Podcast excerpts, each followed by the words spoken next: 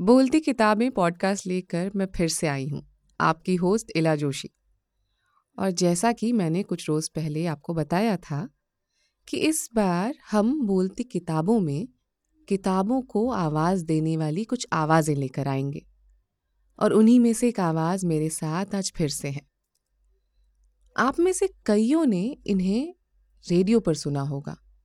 और कुछ ने स्टोरी टेल ऐप पर इनकी आवाज़ दी गई किताब मैं क्यों आया था जो ओशो रजनीश के जीवन पर शशिकांत सदैव ने लिखी है।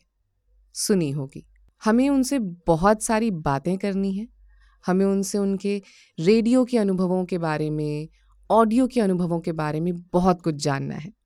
तो मेरे साथ आज स्टूडियो में है मनोहर महाजन जी। बहुत बहुत शुक्रिया आपका आने के लिए। आपका भी बहुत बहुत शुक्रिया मुझे यहाँ बुलाने के लिए। बहुत बहुत शुक्रिया।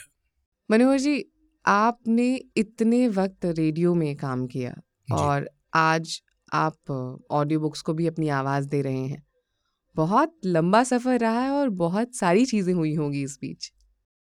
एला जी इतना लंबा सफ़र रहा है कि अब तो मेरे सफ़र का शायद अंत काल आने वाला है क्योंकि ब्रॉडकास्टिंग में मैंने पिछले महीने ही बावन साल पूरे किए हैं। Oh wow. जी।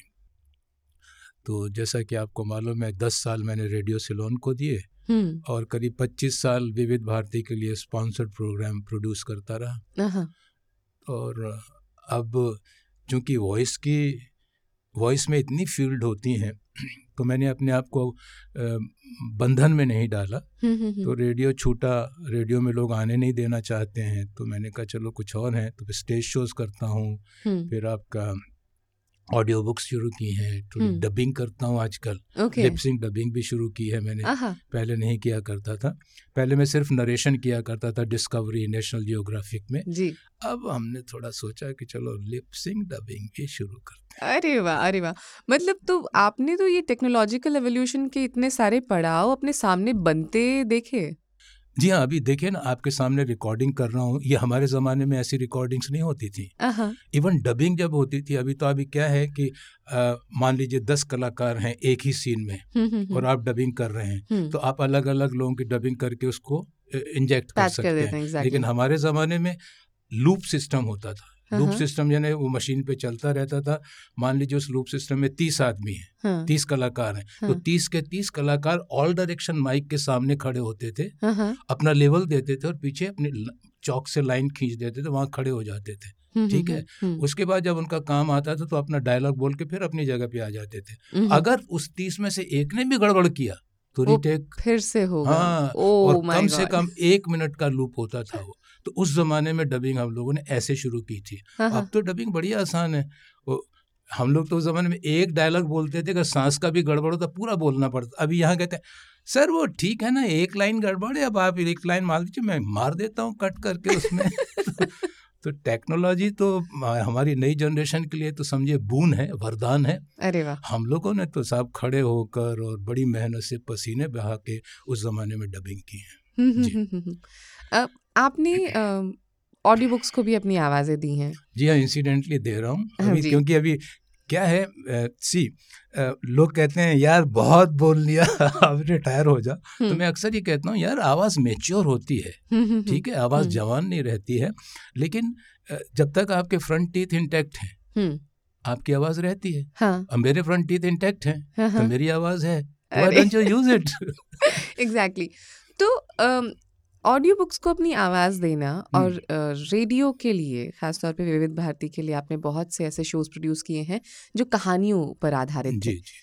तो ऑडियो बुक्स के लिए आवाज़ देना और उन शोज़ को प्रोड्यूस करना उनमें जो आवाज़ दी जाती हम्म। थी क्या कोई फ़र्क है या कमोबेश एक सी चीज़ नहीं मुझे कोई फ़र्क नहीं लगता। हम्म, हम्म, सिर्फ़ देखिए रेडियो एक ऐसा मीडिया है जिसमें आवाज़ के ज़रिए आपको सब कुछ बताना होता है। जी। अच्छा दूसरा क्या होता है कि अगर वीडियो है आपका तो वीडियो में बहुत सी चीज़ें हैं। आपका मेकअप है आ जाता है हम्म। आपका एनवायरनमेंट आ जाता है हम्म। आपके कपड़े आ जाते हैं सारी चीज़ें आ जाती हैं। रेडियो एक ऐसी चीज़ है यानी आवाज़ एक ऐसी चीज़ है वो चाहे ऑडियो बुक में यूज़ हो या रेडियो में यूज़ हो। हम्म, वही सब कुछ है। वही कैमरा है आपका वही स्क्रिप्ट है आपकी। तो आवाज़ के उतार चढ़ाव से आपको सारी चीज़ें कवर करनी पड़ती हैं जो वीडियो में कैमरा करता है। तो इसलिए मुश्किल है। लेकिन ऑडियो बुक्स और रेडियो में मुझे कोई फ़र्क नहीं आ, महसूस हुआ। हम्म, हम्म, हम्म, ज़्यादा फ़र्क महसूस नहीं हुआ। जी। तो जिस समय की हम बात कर रहे हैं जब ये अ, सारे शोज़ विविध भारती पर आया करते थे जी। मेरे ख्याल से वो अस्सी और नब्बे का दशक मेनली रहा। नहीं। या उसके भी बाद? अरे सत्तर का दशक क्यों भूल जाती नहीं है? नहीं मैं मतलब अभी रिसेंट में आ रही हूँ। सत्तर तब तो मतलब वो गोल्डन एरा था course, मैं पैदा भी नहीं हुई थी। जी तो जी। मैं उस समय की बात कर रही हूँ कि जब ये चीज़ें बहुत पीक पर थी और लोग खूब रेडियो सुना करते थे कहानियाँ सुनने के लिए। रेडियो ड्रामा सुनने के लिए बहुत सारे पॉपुलर प्रोग्राम्स हुआ करते थे। हम्म, हम्म। इला जी आपको एक बात बताऊँ। जी। देखिए जब ये रेडियो आया जब मैं जवान हुआ हम्म, समझे? उस समय रेडियो सिलोन एक ऐसी चीज़ थी। लोग हम्म। रेडियो तब खरीदते थे जब उसमें रेडियो सिलोन आता था। अच्छा। जी हाँ मर्फी का रेडियो खरीदने अगर गए लोग हाँ, तो हाँ, उसमें कहते थे बताओ हमें रेडियो सिलोन आता है कि नहीं? कौन सी फ्रीक्वेंसी क्योंकि था क्या?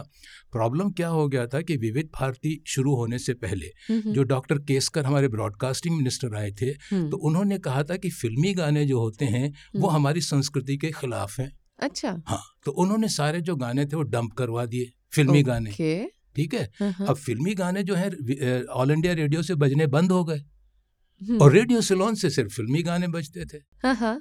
और वहाँ पर वहाँ के लोग इतने चतुर निकले कि उन्होंने अपने फॉर्मेट्स जो बनाए फ़िल्मों के फिल्मी गानों के बेस करके फॉर्मेट्स बनाए वो इतने पॉपुलर लिसनर्स के ऊपर सारे बेस कर दिए। तो हम्म, जितने listenership India Pakistan Bhutan South East Asia की थी वो सब रेडियो सिलोन की तरफ़ चली गई। ओके। हाँ? और क्यों? इसलिए कि गाने वहाँ से उनको मिलते तो यहाँ से गाने नहीं मिलते थे। हम्म, हम्म, और इस भूल को इन्होंने सुधारा। फिर हाँ। 1957 में इन्होंने विविध भारती शुरू की। हम्म, अ, अ, अपने अ, क्या नाम मैं भूल रहा हूँ उनका। तो विविध भारती शुरू कर दी गई। गाने भी शुरू हो गए। लेकिन जो लाइब्रेरी रेडियो सिलोन के पास थी वो इनके पास नहीं थी। अब एंड ऑल 1957 में इसको कमर्शियल ब्रॉडकास्ट नहीं होते थे। हम्म, हम्म, इन्होंने कमर्शियल ब्रॉडकास्टिंग 1967 से शुरू की। दस साल बाद। जी हाँ जब रेडियो सिलोन सिलोन कारपोरेशन बना श्री श्रीलंका ब्रॉडकास्टिंग कारपोरेशन बना ओके फिर इन्होंने जो सक- 1967 से जो था पिकअप किया। हम्म, हम्म, पिकअप किया वो भी तब जब इन्होंने आउटसाइड प्रोड्यूसर्स को अलाउ किया कि हमारे लिए प्रोग्राम बनाइए हम्म, हम्म, तब अमीन साहब जो रेडियो सिलोन के लिए प्रोग्राम बनाते थे उन्होंने विविध भारती के लिए भी प्रोग्राम बनाए। हम्म, और फिर विनोद शर्मा जी ब्रिजभूषण जी सारे लोग जो थे ऑल इंडिया रेडियो में काम करने वाले ये रिजाइन करके फ्रीलांस प्रोड्यूसर बने और विविध भारती को माला माल कर दिया। और इतना माला माल कर दिया कि रेडियो सिलोन बेचारा जो अब है दो घंटे में सिमट गया है। तो ये कहानी है ब्रॉडकास्टिंग हम्म, हम्म, हम्म, हम्म, हम्म, और उस जमाने के प्रोग्रामों की बात कर रही हैं आप हमने मुझे याद है कि एक मैं जब रेडियो सिलोन मैंने ज्वाइन किया था जैसे अब ऑडियो बुक्स की बात हो रही है तो मरहूम शिव कुमार सरोज जी ने एक रेडियो सिलोन से प्रोग्राम शुरू किया- था पनघट पर। हम्म, वो क्या होता था अपनी कहानी एक लिखते थे उसमें गाने लिंक कर देते थे। अच्छा। है ना? तो सॉन्ग बेस्ड स्टोरी हो जाती थी। हाँ हाँ हाँ। अब वो जब चले गए तो मैंने टेक ओवर किया। हम्म, मैंने टेक ओवर किया तो मैंने कहा यार मैं तो कहानीकार हूँ नहीं सरोज जी तो राइटर थे अब हम्म, मैं क्या करूँ? हम्म, तो जब मेरे पास पहला प्रोग्राम आया तो मजबूरी में मुझे कहानी लिखनी पड़ी। Okay okay. और मैंने दस पंद्रह बार लिख लिख के काटा क्योंकि मैं कहानीकार तो था नहीं। हम्म, फिर मैंने उसमें गाने जड़े। हम्म, गाने जड़े और उसके बाद कहानी ब्रॉडकास्ट की अच्छी लगी लोगों को। लेकिन कहा मैंने कहा यार ये प्रोग्राम मेरे बस का नहीं है। तो हम्म, मैंने सीधा किया मैंने कहा श्रोताओं मनोहर महाजन की नमस्कार। अगले हफ़्ते से हमारा ये प्रोग्राम आप लिखेंगे तो लोग चौंके। मैंने कहा मैं कहाँ हर हफ़्ते हाँ। कहानी लिखूँगा? तो श्रोताओं को मैंने इनवाइट किया कि आप अपनी कहानी गानों के साथ भेजिए हम आपके नाम के साथ उसे ब्रॉडकास्ट करेंगे। और साहब अंबार लग गया। पनघट पर से हाँ, अरे! मतलब। अब देखिए उस समय खत हमारे पास जब आते थे मैं था करीब डेढ़ से दो लाख खत। पोस्ट कार्ड हाँ। पर डे आते थे।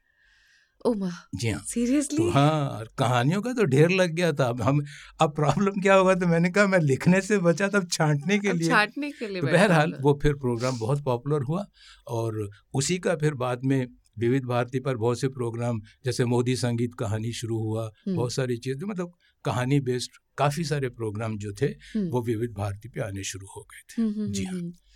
तो अ, तब की कहानियों में और अब की कहानियों में क्या अंतर है? मतलब अगर कोई किताबें पढ़ना पसंद करता है देखिए क्या होता है अ, तब की कहानियों पे समय मतलब समय का असर तो होता ही जी। है समाज का असर भी होता है। जी। तो उस समय की कहानियाँ जो होती थी बड़ी ही बड़ी अ, बड़ी अ, ए, क्या बोलूँ मैं उसको?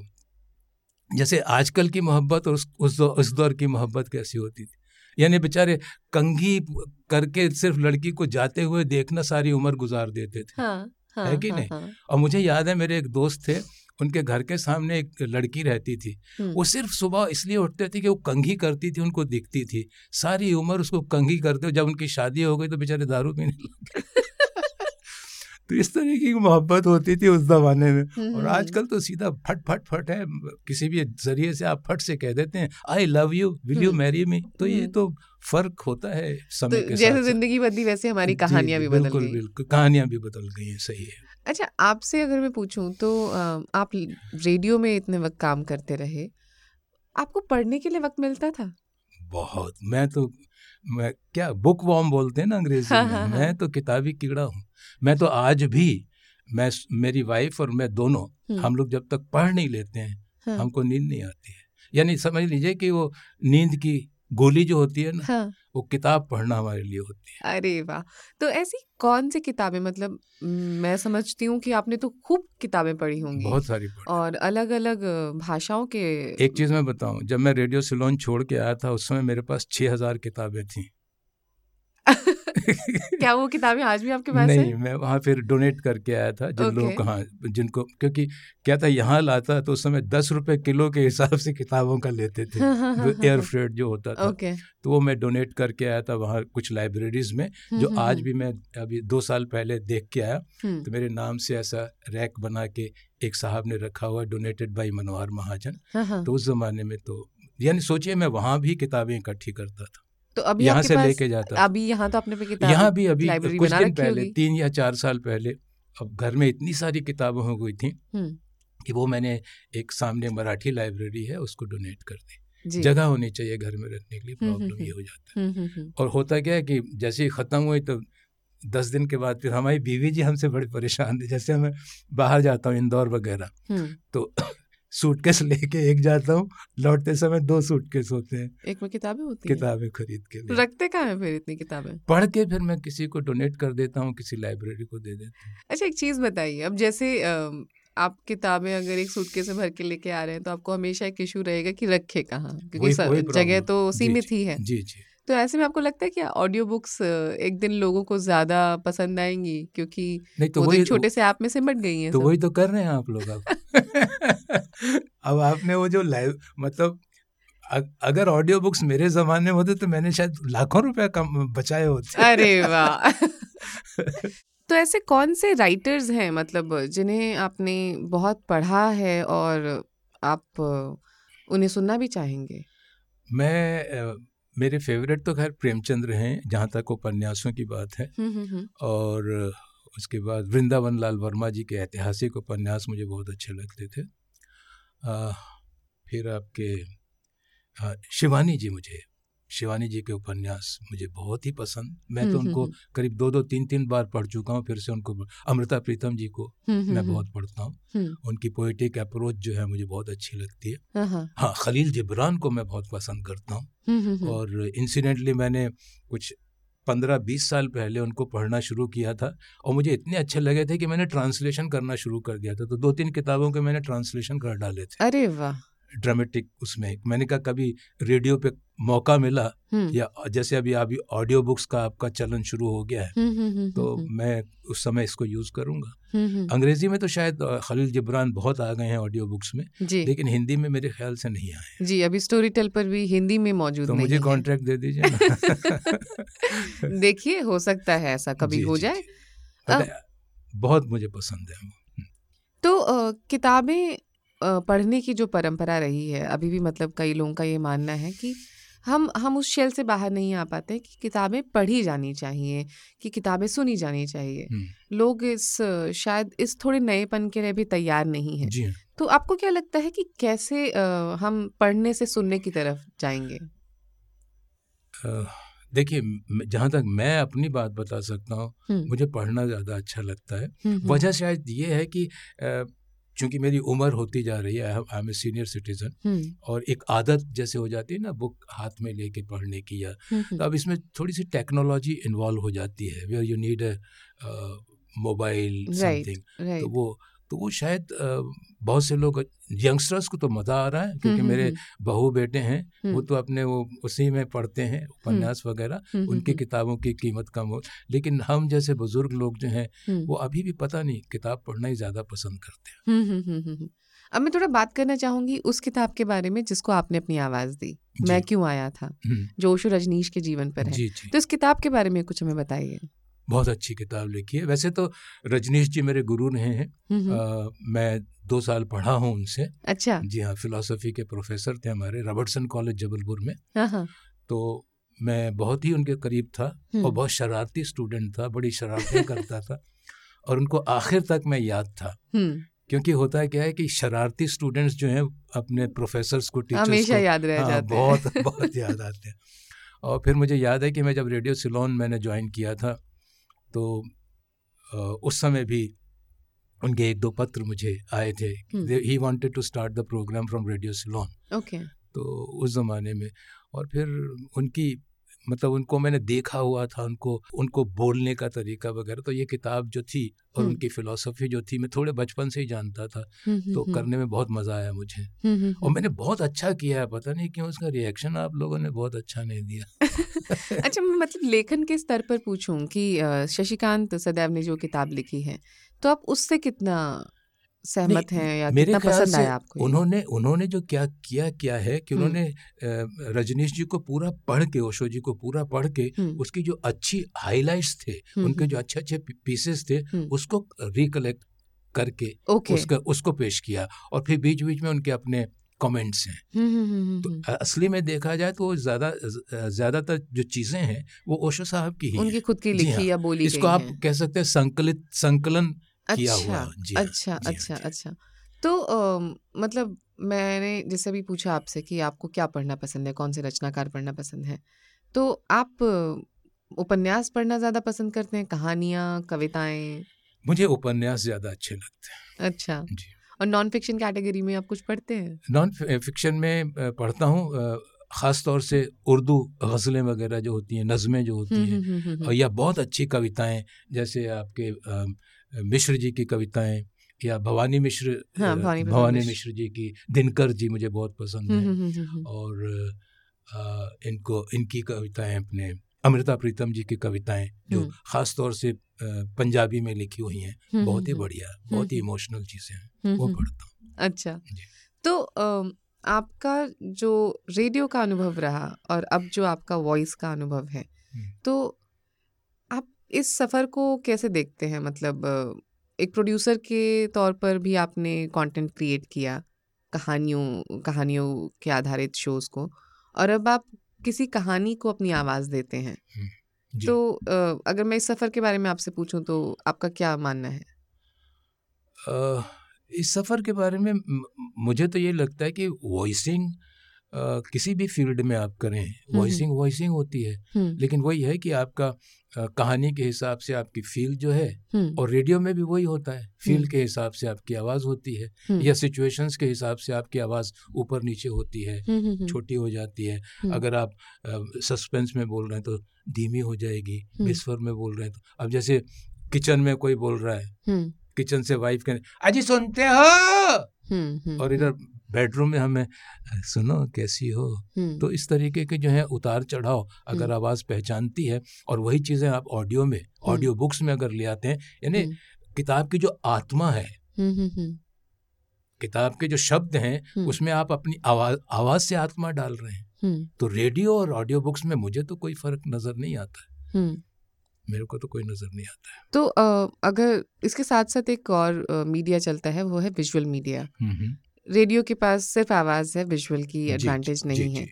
तो क्या कहीं ये उसको कमतर करती है या इसको किसी तरह इसका बेनिफिट हो सकता है नहीं कमतर बिल्कुल नहीं करती देखिए वीडियो जब आप करते हैं वीडियो जब आप देखते हैं समझ हम्म। लीजिए टीवी देखते हैं या फ़िल्म देखते हैं तो हम्म। आप क्या यूज़ करते हैं आपकी आँखें यूज़ होती हैं हम्म, हम्म, हम्म, आपके कान यूज़ होते हैं हम्म, आपका दिमाग यूज़ होता है हम्म। आपका दिल यूज़ होता है। हम्म, जब रेडियो या ऑडियो आप सुनते हैं तो हम्म, आप सिर्फ़ आँख बंद करके सिर्फ़ कानों से सुनते हैं और आपका जो दिमाग है उसमें ठंडक पहुँचने लग जाती है टेंशन नहीं रहता है। हम्म, हम्म, हम्म, तो ऑडियो तो मतलब अभी तो आ, कहते हैं कि ऑडियो के ज़रिए संगीत के ज़रिए ऑडियो संगीत संगीत ऑडियो में भी तो आता है हम्म, हम्म, संगीत के ज़रिए बहुत से चमत्कार हो रहे हैं बीमारियाँ दूर हो रही हैं। हम्म, हम्म, तो हम्म, ऑडियो तो बहुत बड़ी चीज़ है साहब हम्म, हम्म, हम्म, देखा हम्म, जाए तो।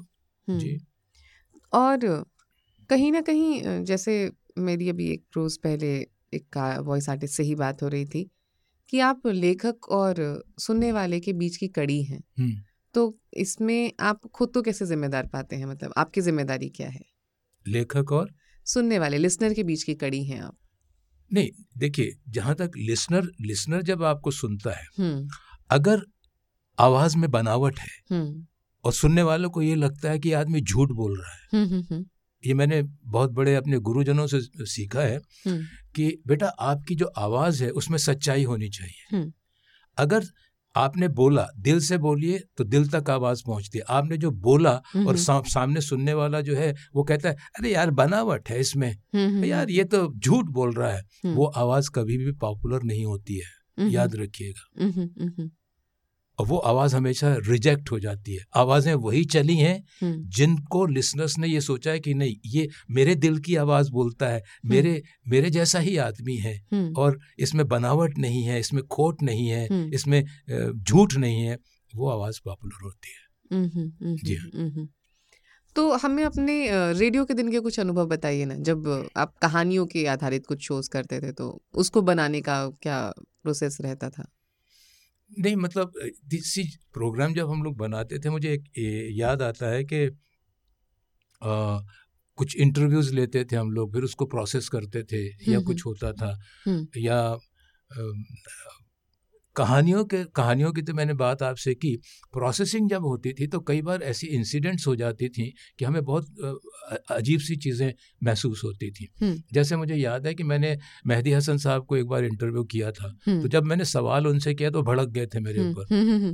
लाओ लेवेला उठाइए अपना ताम झाम और फूटिए यहाँ से। गेट आउट फ्रॉम हियर मैं घबरा गया। हम्म, मैंने कहा मैंने ऐसा क्या सवाल पूछ लिया है कि इतने खान साहब जो भड़क गए। हम्म। 1977 की बात कर रहा हूँ आपसे। हम्म, हम्म, तो अब आप सोचिए कि मेरी हालत क्या रही होगी। तो मैं उठा टेप रिकॉर्डर वगैरह लेके बाहर जाने लग गया। हाँ, फिर सडनली वो कहते हैं रुकिए। हम्म, अपना सवाल फिर से दोहराइए। तो मैंने कहा यार ये कमाल के आदमी है। हम्म, तो मैंने उनसे सवाल किया। हम्म, अगर आप इजाज़त हो तो मैं ज़रूर मैं- ज़रूर बिल्कुल। असली में क्या था भड़क क्यों गए खान साहब कि मैंने सवाल ये किया था कि साहब आपने सैकड़ों गजलें गाई हैं। हम्म, हम्म, हम्म, सैकड़ों गाने आपने कंपोज किए हैं फ़िल्मों में भी प्राइवेट भी। हम्म, तो क्या वजह है कि आपकी तीन या चार गजलें ज़्यादा पॉपुलर हुई हैं हम्म। और बाकी नहीं हुई हैं? ये सवाल था। तो भड़कना जायज़ था उनका। हाँ, तो- नहीं भड़क गए। तो फिर मैंने कहा साहब इसका तो उन्होंने इतना खूबसूरत जवाब दिया कि आप ताजुब करेंगे। हम्म। क्या जवाब था उनका? मुझे कहते हैं "अ, क्या नाम है आपका? तो मैंने कहा जी मनोहर। हाँ मनोहर मियाँ। देखिए हम जब कंपोजिशन करते हैं कोई हम्म। गाना बनाते हैं कोई हम्म। गीत बनाते हैं तो क्या होता है किसी राग या रागनी में कंपोज करते हैं। ठीक है? हम्म, वो राग और रागनियाँ हमें मालूम है। हम्म, उनके नामों से हम परिचित हैं। हम्म, ये यमन है ये फला है ये ढिमकाना है ये ये है। लेकिन मियाँ एक बात और होती है इन राग और रागनियों के महबूब राग भी होते हैं। हाँ, हाँ, तो मैं चौंका मैंने महबूब राग हाँ जैसे किसी महबूब की महबूबा होती है। तो मैंने कहा सम, समझ में नहीं आया। कहने लगे हर राग और रागनी का एक महबूब राग होता है जिसके बारे में हमें मालूम नहीं है किसी को मालूम नहीं है। वो हवाओं में खलाओं में आसमान की बुलंदियों में है घूमती रहती हैं। हम्म, और जब हम कोई कंपोजिशन किसी राग में या रागनी में करते हैं और वो महबूब राग जो इधर उधर खलाओं में घूम रहा है वो हम्म। आके उसमें लग जाता है तो वो राग जो है अमर हो जाता है वो गीत जो है अमर हो जाता है वो नगमा जो है अमर हो जाता है। तो इतना खूबसूरत जवाब उन्हीं उन्हीं के जैसा कलाकार ही दे सकता है। हम्म, और जब हम्म, मैंने ये हम्म, लोगों को बात बताई है तो लोग कहते हैं कमाल है यार ये तो जो आपने उन्होंने परिभाषा की है इट्स ब्यूटीफुल। तो फिर उन्होंने- सोच भी नहीं सकते। हाँ, फिर उन्होंने मुझे कहा कि आ- आपके मुल्क में एक साहब ऐसे हैं जो किसी भी राग रागनी में कंपोजिशन करते हैं तो उसमें महबूब राग लग ही लग ही जाता है। तो मैंने कहा कौन कौन? साहब? मदन मोहन साहब। अरे! माशाल्लाह क्या संगीतकार हैं आपके। और हाँ, क्या उनको खुदा की मेहर है कि उनकी हर राग या रागनी में महबूब राग लग जाता है? तो मैंने उनको वो किया और बड़े बड़े खुश हुए और मैं भी खुश हुआ। मैंने कहा पहले डांट पड़ी अब तारीफ़ हो गई। तो इस तरीके की जो चीज़ें होती हैं कभी कभी बड़ी अजीब सी हो जाती हैं और बड़े हालात लेकिन फिर उसमें जो मज़ा आता है आज मैं आपको सुना रहा हूँ वो चीज़ तो। शायद नई जनरेशन को भी ये चीज़ है जो पसंद है कि यार क्या होता मैं वही पूछना चाह रही हूँ आपसे कि आपके पास तो इतना खजाना है इतना कुछ है उन तमाम इंटरव्यूज़ से उन तमाम कार्यक्रमों से जी। तो क्या इसे किताब की शक्ल में लोग सुन सकते हैं पढ़ सकते हैं? क्यों नहीं? मेरी एक किताब तो ऑलरेडी मेरी रिलीज़ हो चुकी है यादें रेडियो सिलोन की अच्छा। जो जिसमें समझ लीजिए ब्रॉडकास्टिंग की हिस्ट्री है उस गोल्डन पीरियड गोल्डन इरा की। हाँ वो बहुत पसंद की गई है। वो मेरे ख्याल से ब्रॉडकास्टिंग के हर लाइब्रेरी में आज मौजूद है। हम्म, और हम्म, मेरी दूसरी किताब जिस जो मैंने आपको इंसिडेंट बताई हाँ, वो हाँ, है यादें मेरे दौर की। ओके। okay. और वो ये जो अंतर्राष्ट्रीय रेडियो दिवस हो रहा है तेरह फरवरी को अगले महीने उसमें वो रिलीज़ हो रिलीज़ हो रही है विमोचन हो रहा है उसका बहुत बहुत बहुत बधाई आपको। तो ये ये अगर आपको पसंद आए तो ऐसी ही इंसिडेंट्स जो हैं उसमें हैं बहुत सारी। अरे वाह मतलब उसमें अमरीश पुरी साहब हैं दिलीप साहब हैं हम्म, रफ़ी साहब हैं हम्म, अमरीश पुरी साहब से तो मैंने अमरीश पुरी साहब भी मेरे में भड़क गए थे। जब मैंने उनसे कहा था आपकी आवाज़ नकली है। अच्छा। वो इंसिडेंट भी इस किताब में ओके। तो मतलब जो फिल्मी आवाज़ उनकी हुआ करती हाँ, थी वो नकली आवाज़ थी। हाँ, मतलब क्रिएटेड होती हैं ना कुछ। हाँ हाँ सी हाँ, हाँ, होता क्या है आवाज़ें जो हैं हम्म। बड़ी फनी चीज़ें हैं ये कि आपकी जो गर्दन होती है हम्म। आप कैसे पता लगाते हैं कि आवाज़ बनाई हुई है या ओढ़ी हुई है? कुछ आवाज़ें जब वोकल कॉर्ड्स को आप स्ट्रेस करते हो हाँ। तो आपकी आवाज़ बदल जाती है। हेलो हाउ आर यू हो गया ना ये? हाँ, क्या किया आपने? ये जो वोकल कॉर्ड है आपने उसको दबाया यूँ यूँ करके हाँ दबाया। हाँ हाँ हाँ हाँ। ठीक है? हाँ हाँ हाँ। और मुगेम्बो खुश हुआ। ये आप क्या कर रहे हैं? तो इसको मैं बोलता हूँ कि नकली आवाज़ है। हम्म, हम्म, हम्म, हम्म, तो क्योंकि उनके मैंने प्लेस देखे हुए थे। अच्छा। तो फिर मैंने उनसे एक दिन मतलब मैं अ, दीपक पराशर इंसाफ का तराजू एक फ़िल्म रिलीज़ हुई थी हम्म, उसके हम्म, रेडियो हम्म। प्रोग्राम कर रहा था। तो पराशर मुझसे पूछ रहा था कि यार मेरी आवाज़ जो है पतली है फला है? मैंने कहा। देखो पतली मोटी नहीं होती भगवान ने जो आवाज़ दी है वो बहुत अच्छी होती है। Only thing is we don't know how to use it हाँ हाँ ठीक हाँ, है? हाँ, अगर हाँ, यूज़ हाँ, करना हाँ, आ जाए तो भगवान पतली आवाज़ में संजीव कुमार की पतली आवाज़ थी क्या चलता हाँ, था? क्या एक्सप्रेशन था?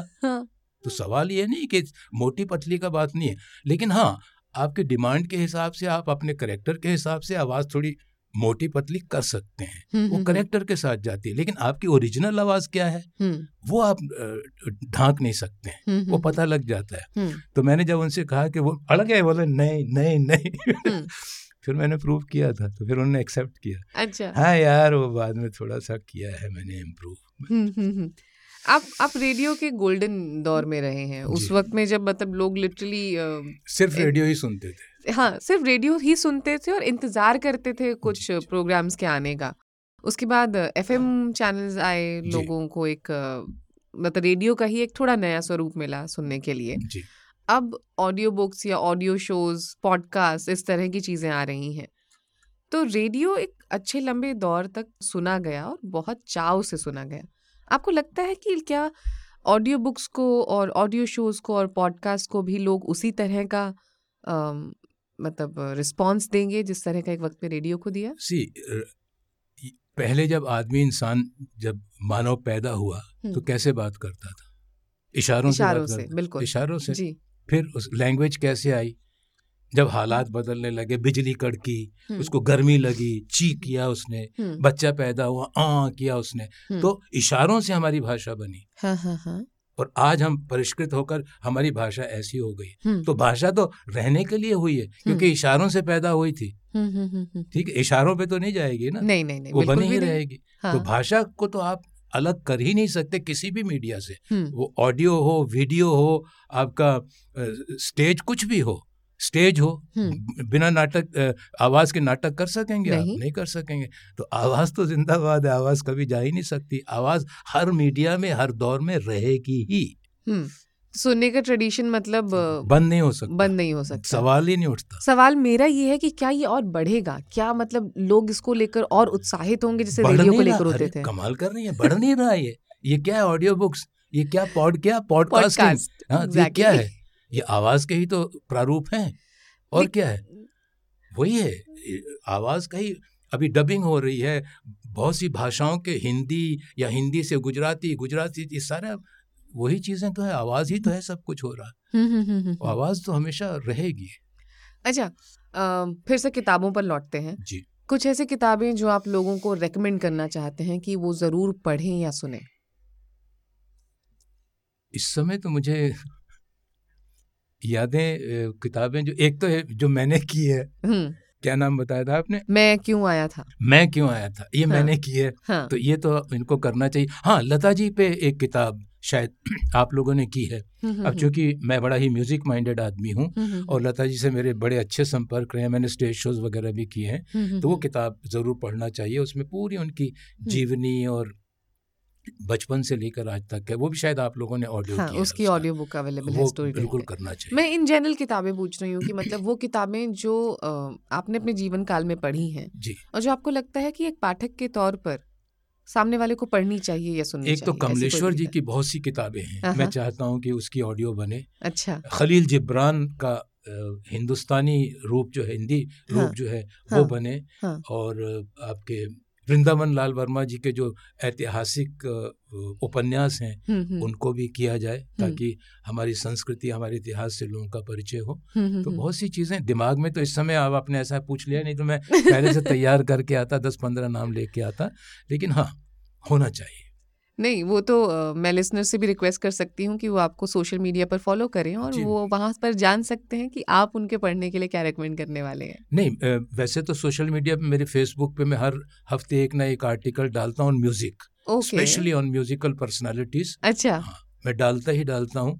जैसे अभी मैंने जी एम दुरानी साहब पे डाला था कि एक महान कलाकार का उत्थान और पतन हम्म, ये हम्म, करके हम्म, लोगों ने बहुत पसंद किया उसको। किस तरीके से वो आए और किस तरीके से चले गए तो पूरी लाइफ स्केच उनका जो है और मैं मिला हुआ उनसे। मज़े की। बात ये है कि जब मैं उनसे मिला तो मैं नहीं जानता था ये जीएम दोरानी साहब हैं। वो एक रेडियो प्ले में काम कर रहे थे। मुझे हाँ। आवाज़ बहुत अच्छी लगी। मुझे नहीं मालूम था ये वही सिंगर है। तो मैंने फिर जो प्रोड्यूसर थे उनसे पूछा मैंने कहा सारी कितनी बढ़िया आवाज़ है ये। हम्म, हम्म, तो हम्म, बोले गुलाम मुस्तफ़ा दुर्रानी। हम्म, गुलाम मुस्तफ़ा दुर्रानी? बोले जीएम दुर्रानी। हम्म, मैंने GM Durrani the great singer hmm, of forties. हम्म, वो हैं। हम्म। फिर मैं उनके पीछे पड़ गया था। अरे।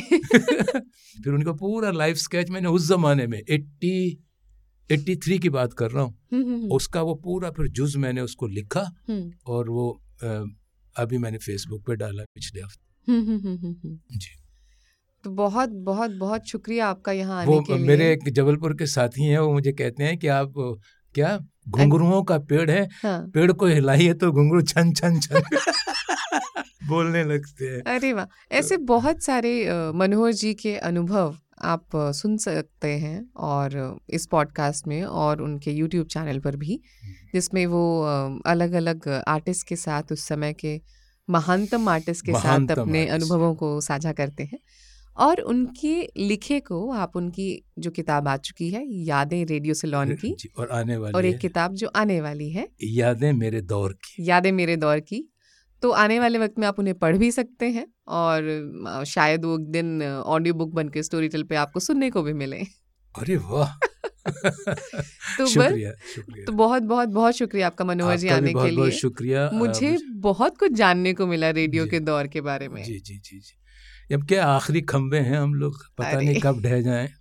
लेकिन हाँ फ़िलहाल सारी आप लोगों को, नई जनरेशन को, आने वाली इन पीढ़ियों को जो ऑडियो से जुड़ी रहना चाहती हैं, उन सबको बहुत बहुत आशीर्वाद बहुत बहुत प्यार। बहुत बहुत बहुत शुक्रिया आपका। तो मैं लिसनर्स को बस आज के इस पॉडकास्ट के साथ छोड़ के जाती हूँ। आप सुनते रहिए और शायद अगली बार फिर एक नई आवाज़ या फिर एक नए लेखक को लेकर मैं आपके बीच फिर से लौटूं। तो खुद को अपग्रेड रखिए, हर पल कहीं भी, कभी भी और सुनते रहिए क्लासिक ताज़ा बेस्ट सेलर्स बेहतरीन उपन्यास हैरत अंगेज करने वाली थ्रिलर कहानियाँ और ज़िंदगी बदल देने वाली जीवनियाँ। स्टोरीटेल ऐप डाउनलोड करें आज ही। मिलते हैं जल्द ही। बाय